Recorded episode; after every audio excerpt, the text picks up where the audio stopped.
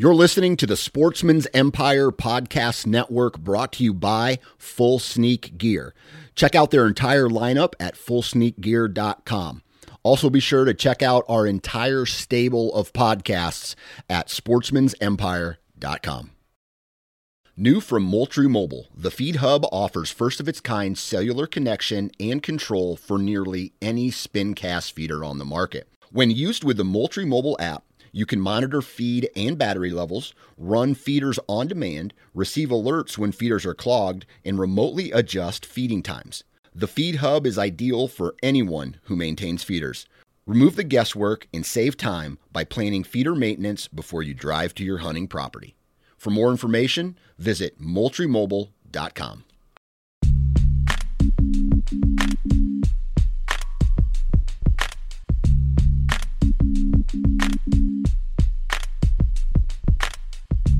Welcome to the Nine Finger Chronicles podcast, brought to you by Exodus Trail Cameras, the number one podcast for bow hunting product information and hunting stories from across the nation. And now, here's your nine fingered host, Dan Johnson. It's Friday! Happy Friday, everybody, and welcome back to the podcast. Uh, hopefully, everybody's week went smooth sailing. It is Friday, and that means it's time for the weekend. And I'm pretty excited for this weekend. It's supposed to be nice out. It's supposed to be sunny. I might be able to get into my garden if it dries up a little bit. I might be able to do a little tree stand work. I might be able to uh, take some pictures. I'm going to play with my kids. My wife is having a garage sale. Uh, so just a whole bunch of crazy things going on in in my life this weekend. Uh, I'm just excited that I won't be in my cubicle dungeon. Other than that, let's see. Oh, I was thinking about this while I uh, was thinking. I was thinking about this while I was thinking about what I needed to do for the intro of this particular podcast. But I'm a huge fan of the USA chant in public places, and I I think more people should do that. Uh, so, no matter where you are listening to this podcast, I think we should all start a USA chant whenever you're listening to this, whether you're in line at a bank, uh, you're at work in your cubicle, you need to stand up right now and let's just start it. USA, USA, USA, USA, USA, USA. And then just keep going and going until someone asks you to leave the building uh, or, you know, to me, that's patriotism right there. but anyway, today we have another kick ass podcast, fourth one this week. And today we're going to be talking with Kevin Vistison. And he's from Michigan. And he's going to talk about hunting for meat and hunting high pressured public land. Those are the two main topics that we cover on uh, this Hunter Profile podcast and uh, he goes into a little bit of detail about his methodology of how he hunts up in Michigan, and it's just a really cool overall conversation between the two of us. I kind of get on a, a, soapbox for just a little bit, uh, so I just want to reiterate before we get into this podcast that if you kill something and you're happy because you kill that and the the the method of which you took that animal's life was legal and ethical, I have no problem with what you hunt, whether that's you know you're chasing booners or you're chasing you know you just want meat or you, you know you're happy with shooting a, a spike horn. That's okay with me. Just don't bitch about something that you don't have, and then do exactly what you bitch about. That's that's what I'm. I'm gonna leave it right there. You'll find out more in the podcast, but real quick, I want to share an aha moment I had with Ozonics, and that's the that's the uh, company that we're representing in the spotlight today. I guess you could say. Um, I was sitting on the upwind side of a of a marsh, and my wind was blowing kind of it, the wind was blowing out of the northwest and i was sitting in the northeast corner of the marsh uh, right along uh, a standing cornfield. And my wind was cutting the top corner of this marsh and blowing into a cattle pattern or a cattle pasture where not a lot of deer would uh, would go. And between my tree and the cattle pasture was about 40 yards. So if something came along that fence line uh, I didn't plan on it, but if something came a- along that fence line, I would have had I'd have a shot at it. You know, the deer would hit my wind right as it stepped into my shooting lane. You know, almost a perfect scenario. So if it if it was something that I wanted to kill, uh, it was already in my shooting lane as it would be busting me, so to speak. And I had a ozonics in the tree. Well, this was several years ago, and this is what this is one of the reasons this made me a believer. But I saw a buck, oh, upwind of me yet. He kind of popped his head out, went back in the timber on this cornfield, and I was at an elevation where I could see the opposite side of the cornfield, and he was working his way kind of towards me, but angling away, if that makes sense. So he was he was quartering toward think of a triangle, and he was kind of walking the opposite like uh, the opposite way from me. Well, anyway, I put the horns together, I rattle, and wouldn't you know, this buck does what absolutely every other buck that I've almost seen rattle in, and they tried to loop downwind of me to try to catch the scent because they couldn't see. And it was a buck I decided to, you know, I thought he was bigger than what he was, so I ended up passing him. And this buck probably a four year old, hits my ozonic stream and it caught his attention.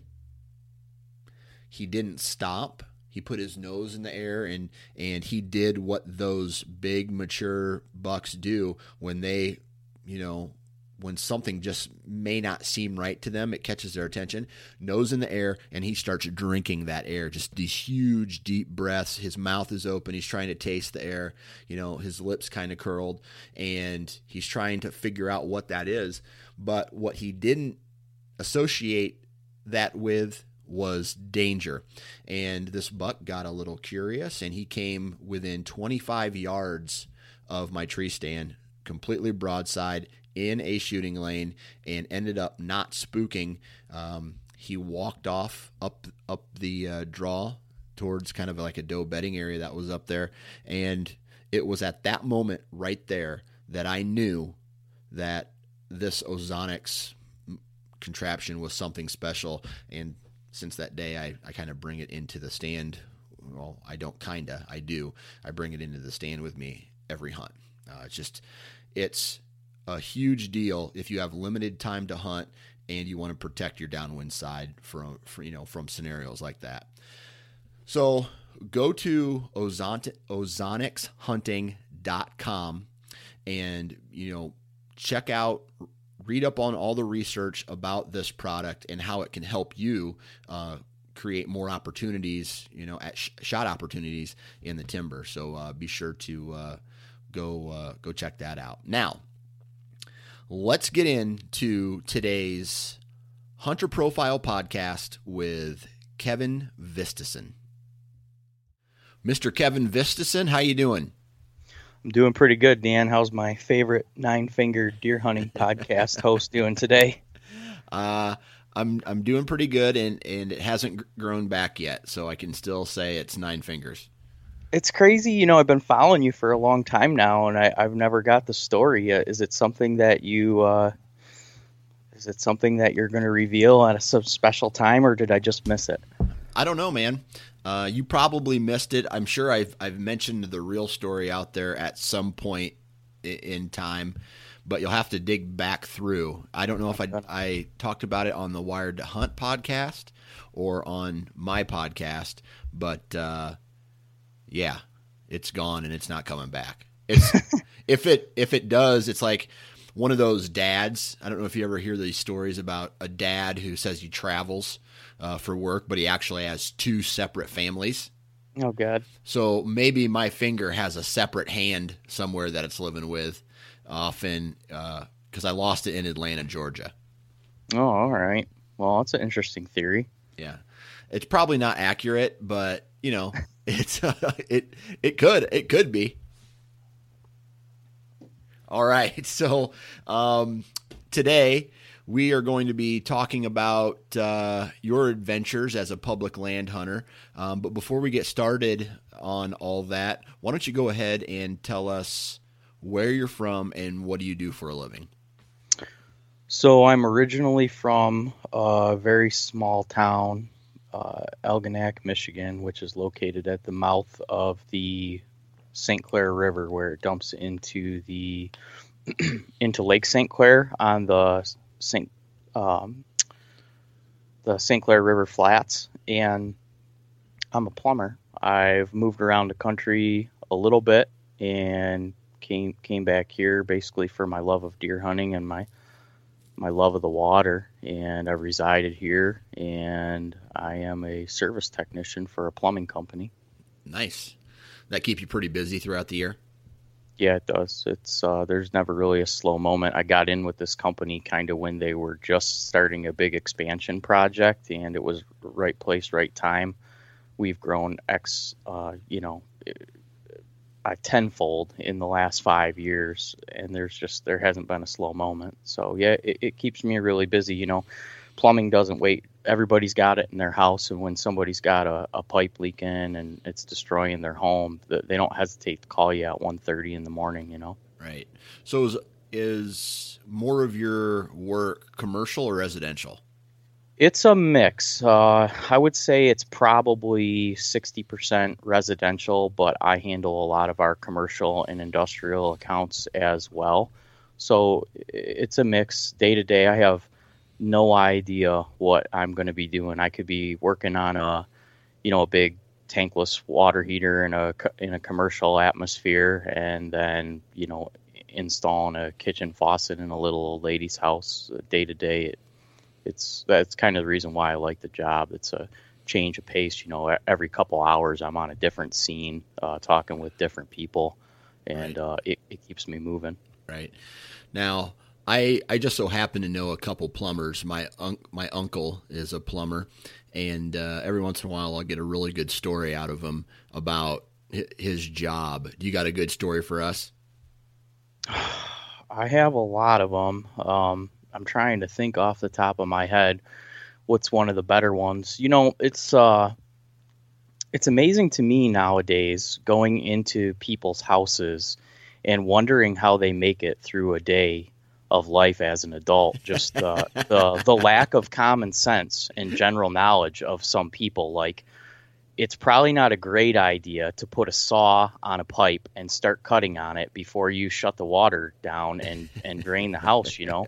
And I see these things all the time, and uh, I can't pinpoint a particular story, but I guess the, the funniest thing to me on a week to week basis is the just the, the lack of general knowledge on a lot of younger, I guess, homeowners in, in doing silly things and then me getting called there to reconcile the damages.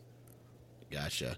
All right. My my last plumbing question is what's the grossest thing that you have ever pulled out of a drain? the grossest thing that I've ever pulled out of a drain. Oh man. Uh, so it's pretty bad. Uh, like I said, I do commercial and industrial, and that includes nursing homes. Mm-hmm. And so, you know, I've had a nursing home sewer line bust right. over over top of my head and narrowly escaped without being uh, covered in really, really, really bad stuff, and you know, go in there and have to pull out a a ball of uh, a blend of hair and food and and soap scum that was probably six to eight feet long in a four inch pipe. You know, it, it essentially, as a mass, filled up a five gallon bucket. Right. So collectively, that was probably the most disgusting thing that I've ever been oh, in, involved with. And luckily, I've been in the trade now for enough years to not. I really those calls kind of get filtered down to you know some of the newer younger guys. so I'm kind of fortunate that I work on a lot of uh, a lot of plumbing now, especially with like water heaters and stuff. Right. Uh, re- requires a little bit of electrical knowledge and stuff. So I, I, get to work on a little bit more of that stuff and yeah. keep away from that now. I got the shivers on that story, and I don't. I typically don't get grossed out by much, you know, because as deer hunters, you know, we got to gut a deer, and if you know, sometimes there's guts involved, and and uh, or like a stomach shot or something like that. But that kind of stuff just gives me the heebie-jeebies. It's pretty bad. You know, when my wife was getting ready to have the baby, there was women telling me, "Oh, you know." A lot of guys say it's really gross and you can't handle it if you watch. And i you know my reply was you you just don't know what i do on a day-to-day basis right. in my profession. Right. Right. Amen. I watched i watched both my kids get born and i had i had absolutely no problem with that at all. Me neither. I, I actually i really enjoyed the the whole process and i hope to be going through it again here at some point as uh, my wife and I are going to try for another kid. So, oh. and congratulations to you, man. You got one on the way. yeah. Yeah. It's coming. Ready or not, September, uh, late September 28th. And we'll see uh, next time, every, like, if a picture of me, if you were to look at a picture of me now and then probably a picture of me a year from now, I'll, I'll look like, uh, oh, what's his name? Uh, the professor. I'm the professor from uh, Back to the Future, just all strung out, hair everywhere, yeah, gray hair. You're gonna, yeah, you're gonna look like you ran a presidential term. That's right. That's right. All right. Enough of this crap. Let's literally, literally, let's, let's talk about deer hunting. All right. Yeah. So, how old were you when you started deer hunting? I was probably around ten. Ten. Uh, and who kind of guided you? Who brought you into hunting? So I'd say it was a combination of both my grandfather and my dad, and they didn't particularly. I didn't do a lot of hunting with them, uh, but they just kind of set me up in a position to have the ability to hunt. When I was probably in kindergarten, my parents moved into an old farmhouse that was neighbored. My grandparents have a like an 80 acre. It was a sod farm, yep. and so we we moved there and that gave me the ability as my grandfather got older they transitioned out of the sod farm uh, they began to retire it and they started leasing the fields out to local farmers and planting you know soybeans and corn. And so they gave me a place to basically walk out my back door and hunt. As far as my dad ever doing any hunting, he was a one time a year go up to deer camp, uh, more for the social aspect. I think he, I know he did. He only ever shot one one deer in his entire life, and it was an accidental situation, really. But uh, my grandfather did some deer hunting with me, and they, like I said, they kind of set the table for me the ability to to do that. And then my dad also, when he was younger, he bought some property with a group of friends up in northern Michigan, and then my grandfather bought some property up there too. So I had places to go and get into it, and at a pretty young age, you know, by 12 years old, I was going out pretty much by myself. You know, never having any idea really of what I was doing. But uh, by high school and probably even middle school, when I came home, I got off the bus and I ate a can of spaghettios and I went and sat in the woods basically every evening. That's all I did. It kept me out of trouble, you know. Right, for sure. It's funny you say that. That was my after school snack most days too, where I would get home from school, I'd eat a can of spaghettios or like ravioli or stroganoff. Oh, yeah, you're because they were sell they'd sell them at Aldi's for like fifty cents. So I'd warm one of those up and then I'd go run around the neighborhood until I don't know it's time to eat supper. And anyway, uh, uh, that kind of brings me back spaghettios. Anyway, um, so I take it just like most hunters at at that age. Did you start off hunting with a gun? Uh, no, I started with a bow, and like I said, probably 12 years old was the legal age to get a license. So, you know, probably at 10 years old, I started trekking into the woods with a bow. I never got more than 150 yards close to a deer out in a field ever until I was 12 years old. And then a, a guy that worked for my dad for the landscaping company had put a tree stand up out in the woods, and I came across it one day, and so I ventured up into it, and by that time, you know, my parents had put me through hunter safety and everything, and you know, I'm 12 years old. I didn't have a job. I don't have any money. My dad uh, hooked me up with some arrows and some broadheads, and I got a hunting license, and I started going out there. And I did that for the first couple years, and then 14 years old was when you could legally gun hunt, and then I started going up to deer camp with with my dad, which I've I've never missed a year of. And I think when I was 15, it was my second year going up north, is when I got my my first deer. You know, a year and a half old buck with a gun. So, did you harvest a deer first with a gun, or a bow first? Yep, with a gun. With a I gun. Was fif- I was yep. I was 15 years old. Uh, I got a year and a half old buck with a gun, and then it was probably a couple years later, really, uh, probably 17 when I got my first. Uh, I got, a year and a half old six point buck with my with my bow. Okay. So, do you recall uh, harvesting that very first uh, buck that you ever shot? And, you know, did that set, I mean, did that get you more fired up for, uh, like, to, did that right there let you know that, hey, I want to, I want to do this and I want to do this as much as possible? So it was before that. Uh, I I shot a couple doe before that, and Oh, even before even before I got a doe, um, just it was probably the first time. I, I can tell you exactly when it was. I, I was a lot younger. I was probably only eight years old, and we had this old rickety blind that we somehow acquired, and my dad took me out one time when I was young to sit out in the woods on an evening, and you know, he was just more taking me out there to get me out and be out in the wilderness and whatnot. Like I said, he wasn't a, a, a real ser- he was never a serious deer hunter. And I remember looking out that window and about 15 yards from us, a doe had come out and was walking across the face of the blind. And I, I remember it specifically because that's the first time that I ever swore in front of my dad. I said, Holy shit, there's a deer and you know he kind of looked at me and i was just it was it was that intense for me and the first Yeah. time that i ever saw a deer in the woods i was just instantly like that elevated heart rate can't be replicated and i, I was sold on it Right. Okay.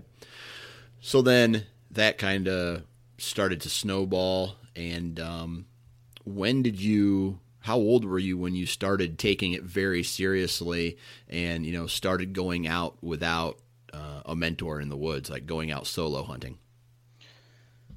well i thought that that was a long time ago when i started taking it really seriously uh, just because i spent a ton of time out there you know going out on my own i pretty much had been doing that all along because as far as mentorship in the woods, uh, you know, my younger brother and I both just were sold on hunting right away. But uh, the family owning a family business and being landscapers, you know, they just didn't uh, didn't have time for things like that. So we we kind of did it on our own, and we spent a ton a ton of time doing it. But it really wasn't until a couple years ago when I really, really started getting serious and kind of transitioned into, you know, not just being a deer hunter for the months of October, November, and December, where my whole year started to get, you know, accumulation of everything in, in prep for the fall and reading about deer hunting and listening about deer hunting. That that really just happened to me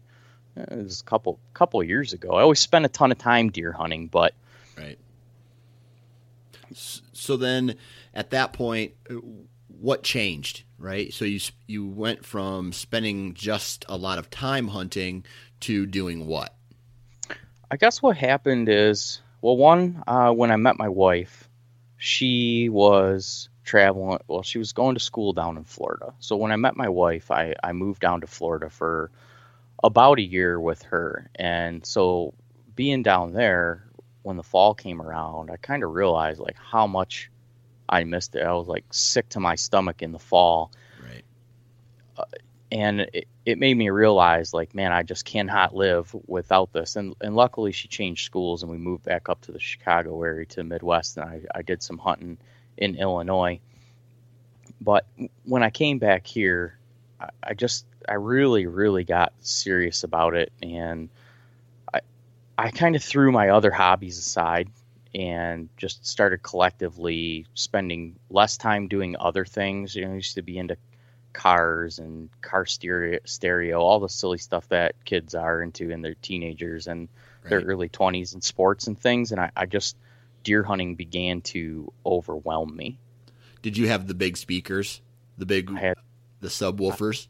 I, I had the big speakers and then I traded them for bigger speakers and, you know, the whole thing as a teenager. And looking back, it's like, oh man, when my kid gets that age, I'm, I'm going to have to deal with him because I can't let him be as annoying as I was. It's kind of funny. I had a buddy in uh, high school who was really big into the big speakers, and uh, you know the the the bass is so loud you can't even hear the music. So it's just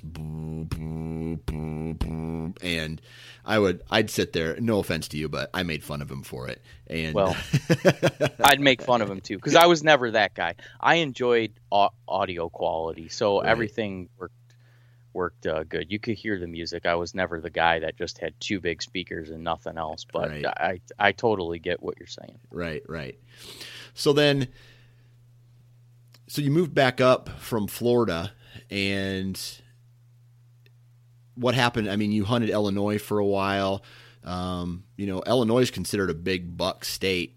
You know, when okay, so here, here's what here's where we'll kind of start this whole thing.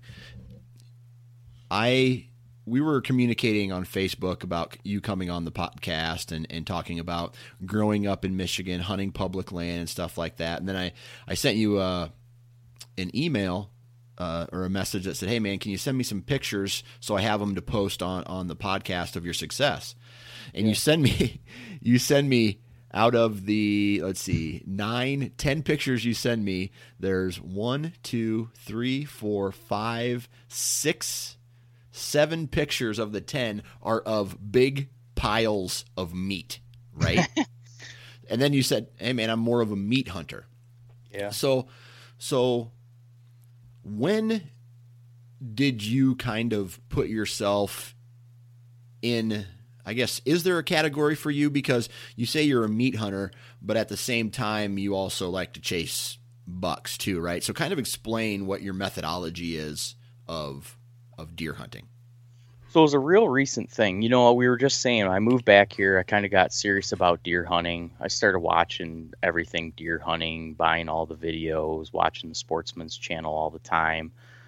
I kind of got sucked into all the products. You know, I'd be buying biologic uh, food food plot stuff and just basically anything that the guys that I was watching were selling, I, I was getting into. And I wasn't really having success. Michigan's a, a tough state to to hunt. A lot of pressure, not obviously known for big deer, and I found myself in a situation where, you know, it's like I'm doing all these things, but I'm not having anything close to the amount of success that these guys are having on TV. I mean, I literally had access to a small farm and machinery. I'm planting food plots. I'm I'm doing everything that they tell me to do, and it's it's not working out. And so that was kind of my mentality is like I'm chasing these big deer and I started to get burned out on it. Like I start, I found myself getting frustrated and not really enjoying it that much anymore.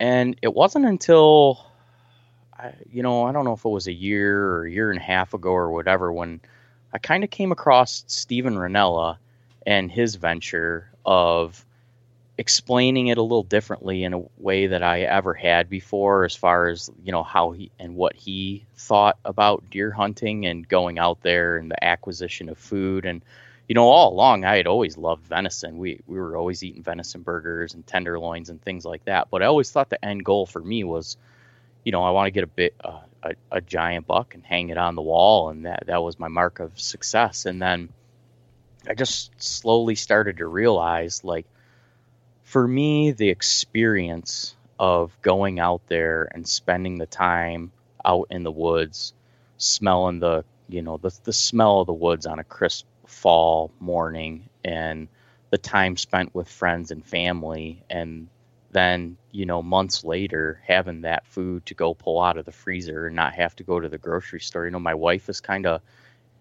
and i am a little bit too i'm not as crazy as she is but uh, you know a little bit of a health nut. And so she would always if she's going to go to the grocery store she's going to buy organic grass fed beef right? It's like seven to nine dollars a pound depending on what's going on. Yeah. and that breaks the bank pretty quick.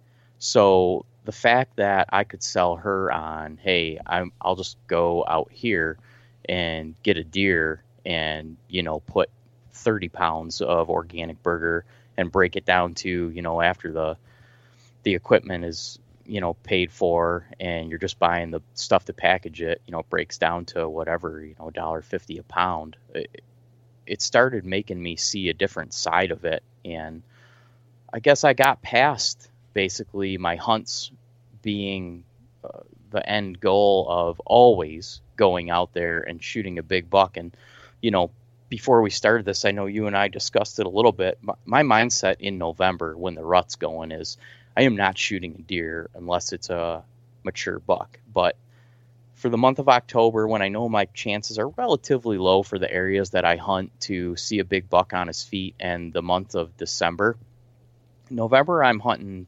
primarily after antlers. But those other couple months, I, I'm just out there enjoying the scenery and trying to acquire meat, and then, you know, figuring out new things and ways to to do with it. I have a big grinder, make a ton of sausage, and you know, have started to follow some of the guys that you uh, Mark have had on your podcast that uh, actually teach you in depth how to butcher and process wild game, and it, it just really started to elevate my overall quality of life, and it made me fall back in love with hunting, like at a deeper level than I ever had an appreciation for it before. Right. So, do you think that you are a meat hunter first and a and a I guess a mature buck or big buck hunter second, or do you feel that a person can be both? So my goals just kind of yeah, you you absolutely can be both. Um, yeah, I know you hear a lot of it going back and forth and and things, and you hear obviously the term trophy hunter, but for me, yeah, like you said, you like you sent me like seven pictures of plates of meat, and I guess the trophy is overall being able to provide a, a higher quality of living, and that's why I'm going into the woods in the first place, is because it just nothing makes me happier throughout the year than being out there and living that lifestyle. And I've just found a real nice blend that mixes or works really well for me as far as basically different parts of the hunting. In Michigan we have a really long hunting season. Our season our archery season opens October 1st that carries through till November 15th when our gun season opens. Then we have 2 weeks uh, till December 1st of firearm, which is rifle or shotgun, depending on what zone you're in. And then after that, almost the entire month of December is depending on what zone you're in, uh, muzzleloader season. So we have a real long, real long season. And like I was saying, the areas that I hunt particularly have really heavy pressure. So your chances of seeing a mature buck up and on his feet in the month of October or in December are are not all that likely. So I kind of space things out into like a 3 month window whereas like October my goal is to go out and acquire meat and just enjoy myself. November I'm hunting hard for a mature deer, a big deer. I'm not shooting anything, you know, in Michigan it's a it's a 3-year-old buck. And in southern Michigan where there's good ag, uh, a three year old buck can be a really, really nice looking deer. I mean, you Yeah. can get into the 130s and the 140s, which some guys will spend their entire life never shooting. So that's my goal the month of November. And then when December rolls back around, you know, it just depends on what mood I'm on, on honestly, during the day. If I'm traveling far, uh, up north, uh, my standards might be like a little bit lower as far as antler size goes because if I'm going up there with a group of guys, my whole objective is to enjoy the trip, acquire a deer, get some food, be able to come back to camp, uh, butcher it up, and throw it on the grill and have an amazing dinner. And and if I just held out all the time for you know a mature deer, I I would be selling myself short on not getting to experience that as often as I do, as if I'm willing to just take a nice mature doe. And I, will just be straight up and honest with you. This is the first year in probably 10 or 12 years that I shot a year and a half old buck this year, which, you know, a lot of people will criticize me for, but it was a position where I was up late in the season, late December. It was super cold, zero degree temperatures. We drove a couple hundred miles up there just to go up uh, to get a deer. I two deer minimum a year is what my family will go through. We can go through three uh, with no problem with giving it away to a little bit of friends and family. And the last five minutes, literally, of the hunt of the weekend, I had a year and a half old buck come through chasing chasing some does around. This just this picturesque snowy scene out on some public land and I had never ever shot a deer in my life in the month of December. And so it was kind of like a, a I don't want to say like a bucket list thing, but it, it was like a, a goal of mine to go on a late season northern Michigan public land deer hunt with a muzzle loader and get a deer. And there were no doe tags available for that area.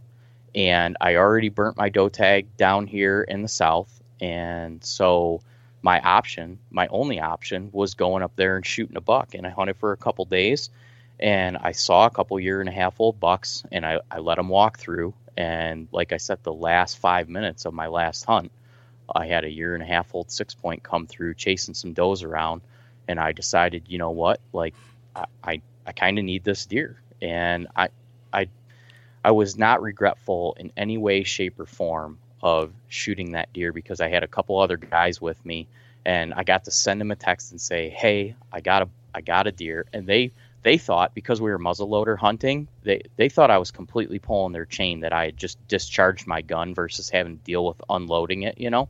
Yeah. And until they got out there and physically saw a deer on the ground, they're like, "Oh my god, like you really got a deer." And then I got to have, you know, this great experience with those guys of getting the thing out of the woods and and cutting it apart and then you know throwing it on the barbecue here a weekend ago and having some venison burgers out of it and i don't regret it at all right so did you you didn't harvest a deer up until that particular buck that year right I took a doe. A doe. Uh, I took a doe on our property here in southern Michigan. And when I say our property, I just want to clarify because you and I talked, you know, this was going to be a public land. We were going to discuss talking public land and pressured deer hunting. The public land that I hunt receives more pressure than the public land I don't know if I said that right. The private land that I hunt receives more pressure than the public land that I hunt. That's kind of why I've transitioned into hunting public land, is because I can kind of get away from people in a manner that I can't. The yeah. parcels that I have to hunt that are private are shared with other friends and family members who don't hunt in the exact same manner and don't have the same goals and things that I do. Like our farm down here, I cut some buck beds, and uh, I don't know, a couple months ago, I, I was out scouting. I came back. There was a note uh, on the back of my truck, and it was from my brother's daughter. And she said, Uncle Kevin, we're playing a game. Come find me. And they gave me a hint. And so they left this trail of notes for me. I ended up finding her in a buck bed, a, a, a area that I had hinge cut. And she had a milk crate set up with a board game on it. And, you know, to her, it was like, oh, this is a super cozy little area. We're just going to hang out here in the woods. So, yeah. you know, I, I, do all those things to try to improve our property habitat, but it's out of my control as far as what other things want, other right. people want to do on it. Right. So when you shot this buck, you mentioned it was chasing a doe. It was a year, a yearling. Was your tag specifically for a, a buck, or could you have shot a doe if you wanted to too? It was only for an antlered buck. Okay. Uh, I could not. I did not have, without question, if I had had a doe tag, I would have used it. I would have never shot that deer. I haven't Gotcha. shot a year and a half old buck in, oh, like I said, probably probably ten year period. But that was the only thing that was accessible to me. It was people use the the word meat crisis, and uh, you know that's not all that realistic. I could go to the grocery store. I'm not in a crisis, but that was my only option aside from going ended up going to the grocery store towards the end of the year to have to buy meat. Gotcha. Gotcha. So, you know, I kind of have a an issue. This is like my personal feelings with you know, obviously there's people out there saying saying stuff like, "Hey, if I don't shoot this buck, my neighbor will." You know, we've had on the podcast before we've had this discussion about uh, you know, if I don't shoot this yearling or 2-year-old, then my neighbor's going to shoot it and that means I can't get it. Okay, whatever. But Right. they're the same, you know, and they complain about that. But then at the same time, they say, "Well, I'm a meat hunter and they shoot they shoot bucks and then complain about having no mature bucks. So it doesn't make sense to me that a guy would say they're um, say they're a meat hunter when in just about every situation, I don't know of a of a an area that has too many bucks. You know what I mean? Uh, Sure. it, it, in states like, from what I've gathered from talking to people, uh, certain parts of Michigan have plenty of does to shoot. Uh, certain parts of Pennsylvania have plenty of does to shoot. Even in Iowa, uh, um, there's plenty of does to shoot as opposed to young bucks. So, you know, if you're a true, if you're a true meat hunter, and I'm not saying you, I'm saying the general you, um, Sure. that you're going to shoot the very first deer that walks by your tree stand every single time. You're never going to pass a deer if you're specifically hunting for meat, right? So then, so then, if people complain about, hey, there, oh man, there's, you know, there's no big bucks in my area. It's, I'll never shoot a big buck. Okay, so when did you pass a small buck? And I don't, I don't know. I'm kind of on a soapbox right now preaching, but uh, that's just not like to me. That's all. That's nonsense. Sure. No, I totally get that. It's it's been an eye opener for me too because uh, I communicate and talk to a lot of different people. Uh, just in my the nature of my job, being a service tech, like we were talking, everybody has plumbing in their house, so I I communicate with a lot of different people, and I walk into a lot of garages where people have camouflage and tree stands, so I get the opportunity to talk to a lot of hunters that I don't know, and it really is different strokes for different folks. You know, I I have a hard time now criticizing the guy who works 60 hours a week and takes, you know, three days off a year to spend a couple hundred dollars to buy a tag and go to northern Michigan and doesn't really have a place to hunt. And he literally has three days and he goes up there and his tag is good for, you know, a spike buck and and that's what he sees and that's what he shoots. You know, previous to the last couple years, man, I would have blasted the hell out of that guy on social media, just saying, "What are you doing? We're never going to have good deer." But I kind of get it now, and it, it's nice that we're at a point where everybody seems to be focused and working in a general direction. Obviously, big uh, things like QDMA Right. are taking part, and I think not only the state of Michigan is seeing much less of that and bigger and better deer and habitat structure and structure of the herd. But overall, the statistics scientifically throughout the country, I think this this year was. I don't know if you know the figures, but I know that they were really impressive as far as people shooting young deer. Yeah, I think uh, they shot. People were shooting less uh, year like yearling bucks, Right. Right? Which is a, which you know for the for the people who are concerned for you know antler size, that's a good thing. You know, or or maturity level, that's a good thing. And and by no means at all am I hating on the guy who has three days to hunt and shoots a, a spike buck. If he has a buck tag and he wants to shoot it and it makes him happy, that to me is awesome. I just I'm a I hate it when people bitch about no big you know there's no big bucks in my area and then they shoot a small buck or they shoot a, a one or two year old whatever right Tr- so. trust me uh, dan i've literally the area that i live uh, people are hardcore about deer hunting and yeah. there's real small parcels you know people might have 10 acre lots and 15 acre lots and I, have literally seen uh, fist fights over people shooting young deer you know where guys don't uh, agree on what is and what isn't acceptable, it, it, can really raise emotions really quickly. And then right. heaven heaven forbid you get on somebody's Facebook and they post a picture of, you know, them shooting a you know a year and a half old buck. I mean, they're just gonna get absolutely blasted. But and I get that angle of it because for the overall herd health, it, it, it, makes sense to go out and shoot some does and let some bucks get a little bit older and control the numbers. And it's generally happening. But at the same time, I just now won't jump on somebody because I just don't oh, know yeah. the whole back. I just don't know the whole backstory of what this guy's situation is. You know, if right. he got one Amen. day, if he got one day to hunt, all year and he's he's working 60 hours a, a, week to provide for his family. He goes out there and gets a deer you know bravo bravo to that guy because he yep. paid for a, a, tag and he put money into the system and he got out of it what he wanted and I, yep. I don't it's hard to make everybody happy. Right right. Amen. Shoot what shoot what you want that's what i say whatever makes you happy. Um, now let's talk about a little bit about this public land. Um, it sounds to me like you started on public land, stepped away from it for a little bit, and maybe started hunting some public ground. Found out that that wasn't your cup of tea, and went back to uh, public ground or private. You went from public to private to public.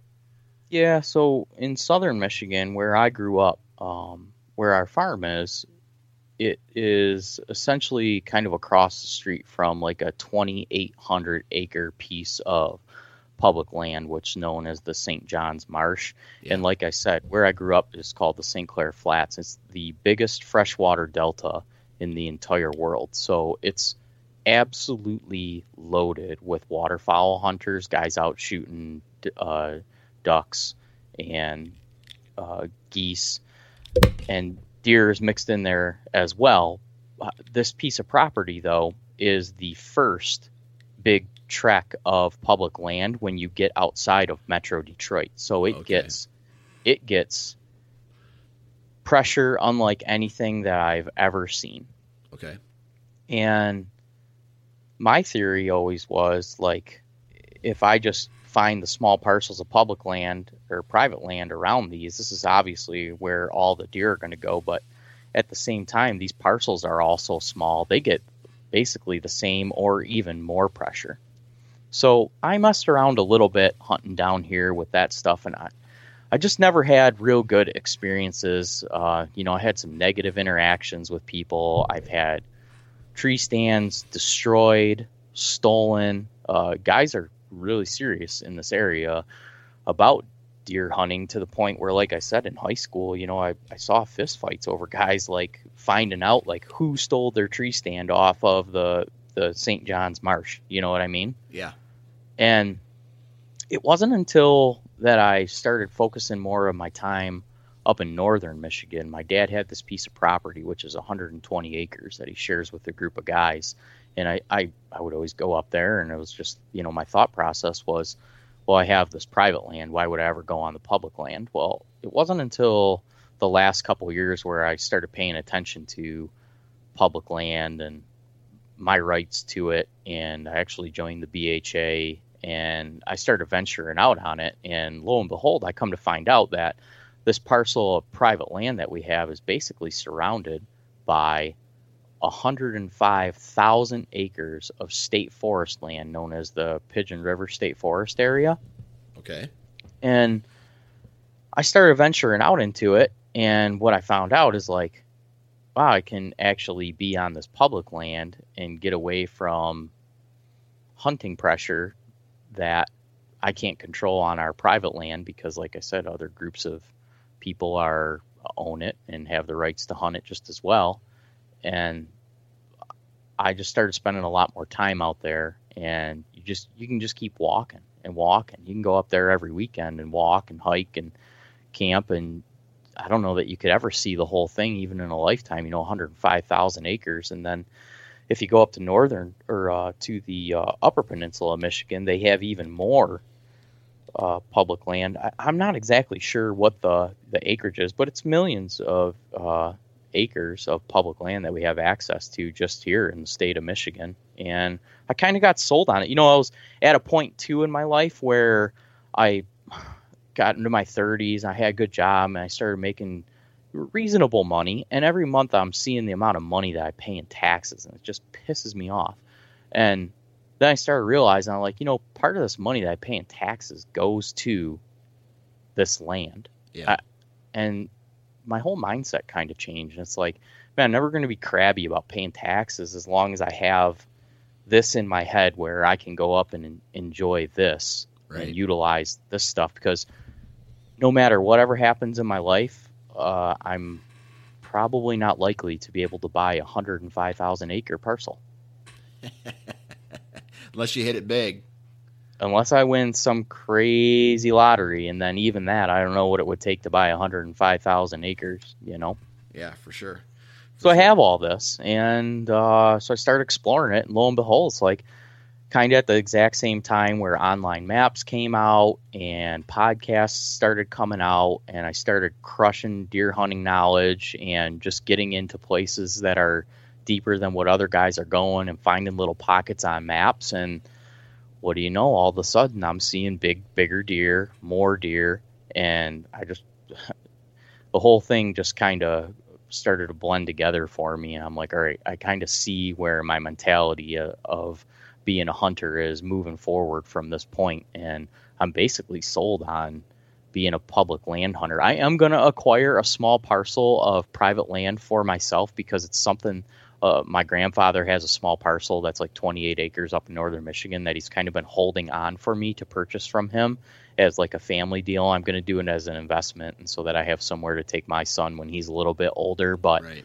my priority for from here on out is to just uh, go out on public land and and and deer hunt there. Right. So, how difficult was it for you to come to that realization? I mean, was was it hard going into the first couple seasons as strictly a public land hunter, um, or was it not necessarily the public land aspect? Because it sounds to me like you're fighting pressure everywhere you went. Yeah. Um, was it, or was it more of a hey, in in order to be successful, I need to do more things to improve my uh, chances outside of the hunting season? I guess one of the biggest things for me right up front was the comfort factor. You know, I was used to in growing up, it was you go sit out in a, you know, a shack, a deer blind, and you throw some corn out and you just kind of wait for deer to come in. And if the right one comes in, you shoot it. And now I'm in a position where, you know, it's cold and it's windy. And uh, when you're on public land, you don't have the ability to go out there and drag it. you know, I, I guess there is now, you know, some nice pop up blinds that you can go and, and pop up. But in Michigan, the deer are pretty savvy. If you just walk out on public land and pop up a deer blind, those deer are not going to come. I mean, you might see a yearling, but no mature buck, no mature doe is going to come anywhere near that thing. They know what's going on. So you're having to be up in a tree all the time, whether it's late season, if it's raining, if it's windy, wh- whatever that be. So getting used to, I guess I had to buy some better gear so that I could kind of sit out in the elements more.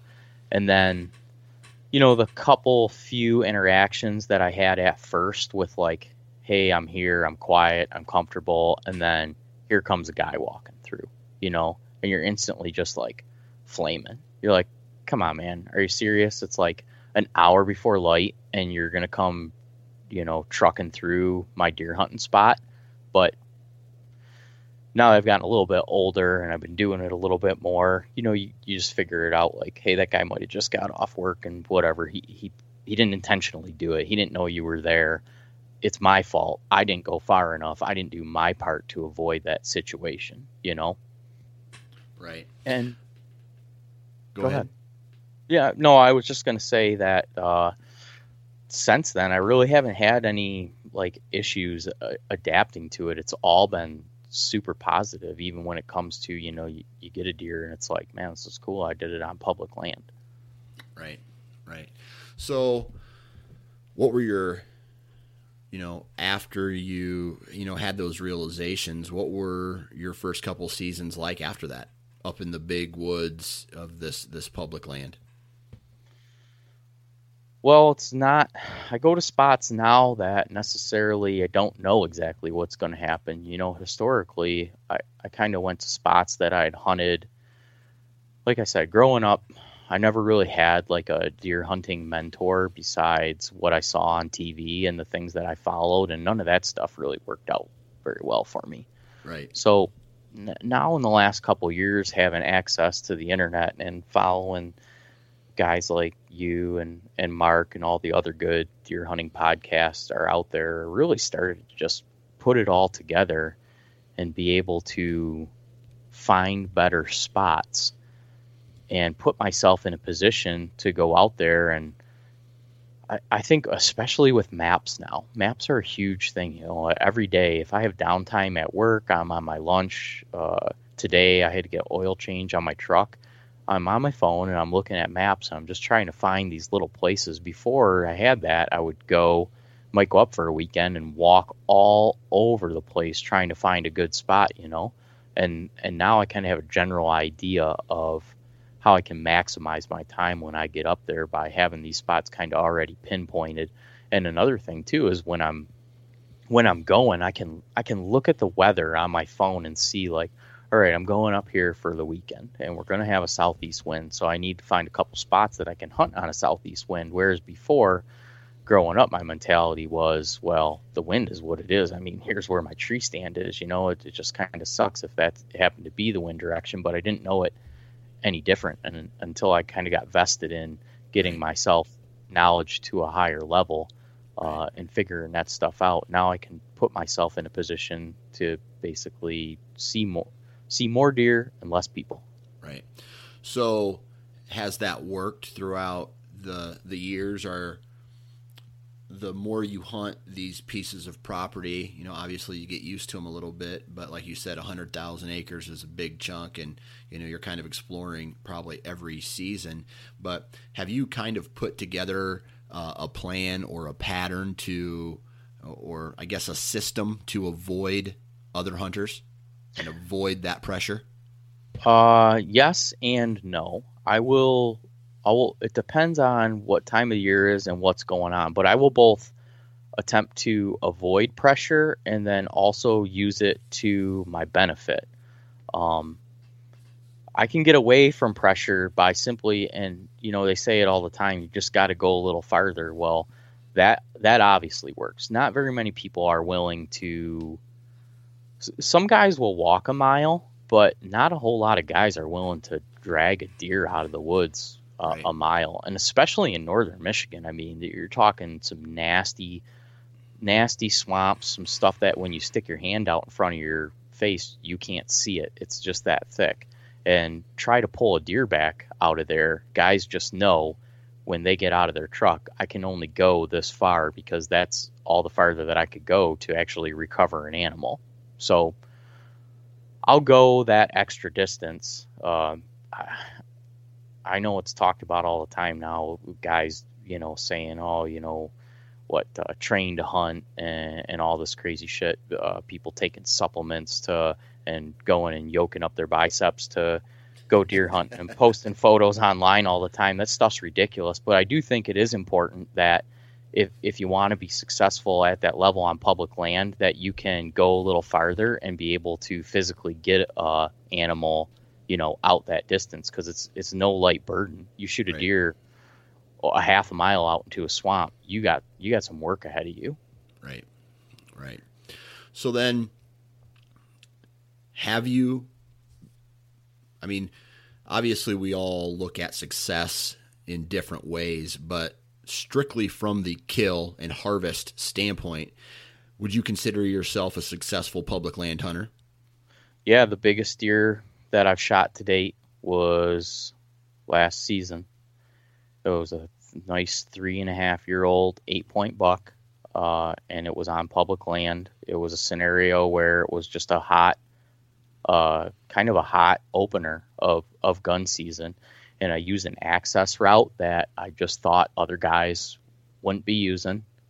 And I got into an area where I thought deer it, with it being hot, my anticipation was deer would basically be bedded and not be moving a whole lot, and right on the edge of a swamp. And uh, I was able to get up in a spot and, you know, hit a grunt call a couple times and call in like a year and a half old buck. And I was kind of playing around with him and let him walk through. And I heard some other footsteps coming behind him. And I thought, well, that's odd. Like, this is the middle of November uh, usually bucks are running solo that time of year, and obviously a doe's not following a buck around in November. They're trying to avoid them, and and lo and behold, you know, is another uh, you know nice three and a half year old eight point buck, and he came out you know 25 yards out to the swamp, and I was able to just a perfect shot on him, and he didn't even run out of my sight, and so that kind of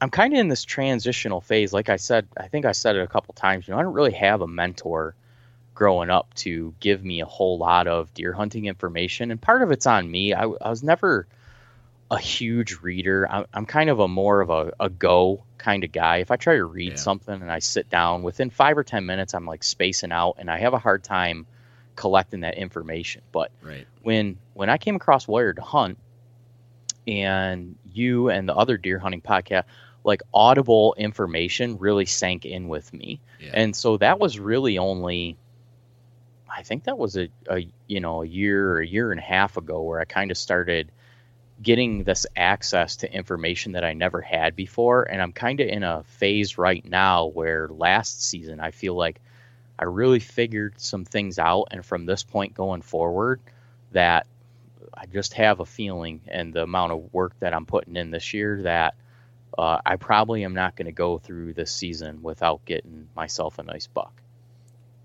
So you're that's I mean that's confident mixed with historical information.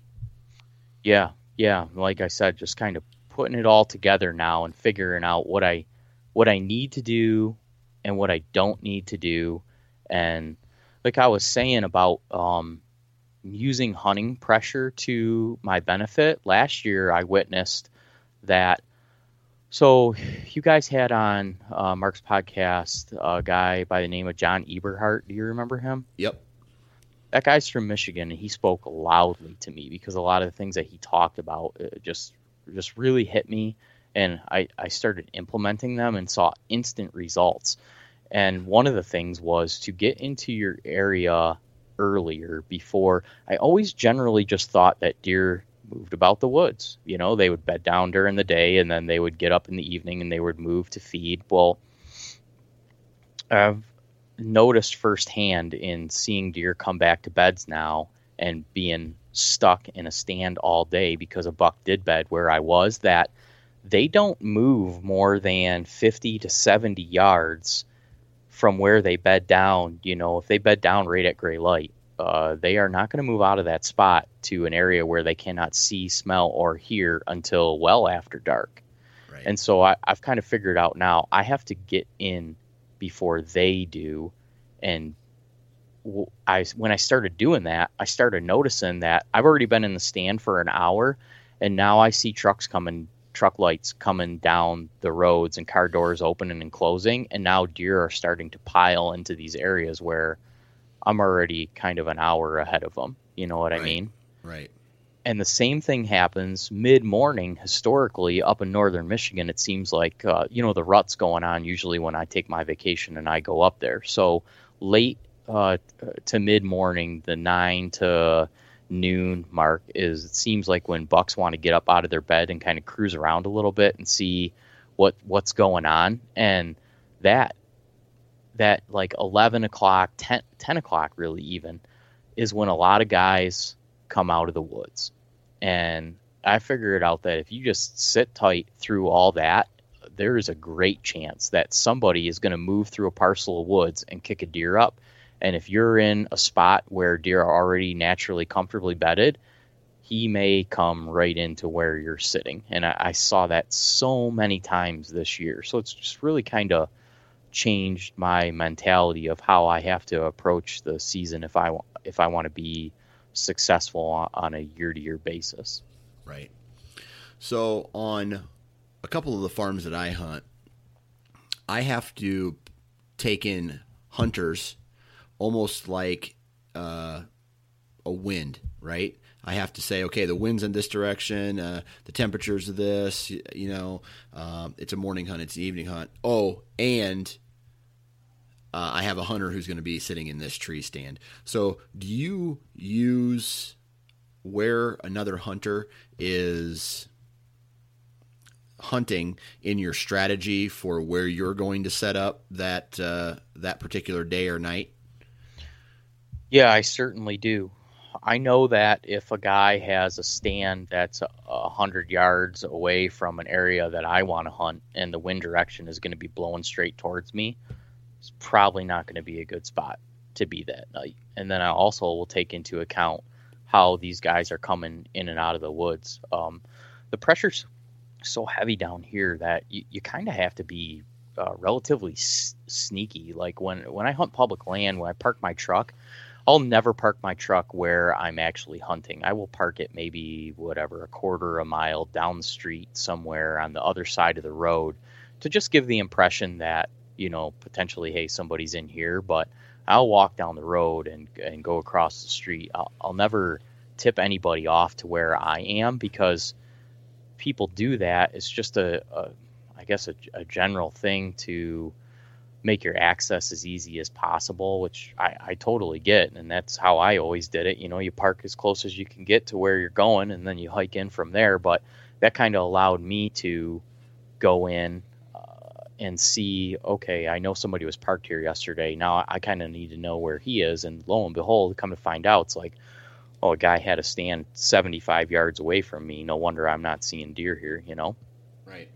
But so I will, like I said, the, uh, one of the biggest things for me is just staying on stand a little bit later than what everybody else is because I know that mid morning when everybody in Michigan, I know guys talk about it all the time, you know, staying on stand, hunting all day, but uh, here it's always been for us especially when you're up at deer camp is that you hunt until the middle of the morning and then you go in and you have lunch and you come back out in the afternoon. And if you can sit through that human traffic deer seem to know that it's coming too and i just i've seen a, a lot i haven't seen the right buck or i haven't been able to close the deal i, I did see a deer this year and i was right in his bedding area and just could not close the deal but it, it was the biggest deer that i've ever seen uh, in my entire life, and I was right in his bedding area for three days, and I saw him on three occasions. I just could not get the deal closed, but I was pretty confident in my head that I had like figured something out, and if I can replicate this next year, I'll be successful. Awesome. Well, I hope that all works out for you. Um, we're coming up on time here right now, but I want to say thank you very much for taking time to come on the podcast, Kevin. Yeah, absolutely, Dan. I, I appreciate you having me on and uh, good luck this upcoming uh, this upcoming season. And if you were going to give one piece of advice, let's say, to someone who is frustrated with hunting on public land, what would that advice be? Two things. Just, I guess, one thing, uh, as far as like, just basically as far as deer hunting goes, uh, get in earlier and stay later. I, I don't think anything can benefit you more than that. And then as far as just like not getting frustrated, just kind of have a little patience and realize that everybody's scenario is your not your scenario and don't blow your lid too quick and get pissed off at other guys that might come walking through your hunting area because you just don't know you know what what their scenario is and what they got going on right sounds good well, again, thank you very much and good luck this upcoming season. Thanks, Dan. And that brings us to an end of another exciting week of podcast here on the Nine Finger Chronicles. Huge shout out to Kevin. Thank you very much for uh, coming on the show and chatting with us about uh, your life as a hunter. Huge shout out to all of the partners of the podcast. Ozonics, Wasp, Gearhead, Lone Wolf, Deer Lab, Exodus, and Ripcord. Be sure to go and please check out those partners. Um, you know, and you can save some moolah on some of the uh, discounts like Wasp. Enter the code nine finger at nine fingers at checkout and you can receive 25% off your order. Uh, lone wolf go visit lone wolf huntingproducts.com slash nine fingers and you will uh, be able to sign up for some free gear and there's probably a discount involved there. I don't know or not. Maybe check that out on the down low. Uh, and then exodus trail cameras. If you enter the code nine fingers in at checkout with Ripcord, you're going to save twenty dollars off your trail cameras, and uh, you know there's going to be some more of those types of things to come throughout this uh, throughout this season. So please go uh, support the partners that support me. I would really appreciate it. Other than that, guys, Facebook, Instagram, Twitter, check me out on social media. Give me a like and a handshake or whatever they do. but uh, I'm losing it because I know the weekend is close, so my mind is drifting to other things. Uh, be sure to go sign up for the National Deer Alliance. Get their newsletter, be informed. Uh, it's a big deal for deer hunters all over the country. So um, please join. It's free. Last but not least, it's getting nice out. Get your trail cameras out, get your mineral out, whatever you're doing. But if you're going to be in a tree, hanging a tree stand, please wear your damn safety harness. Have a good weekend.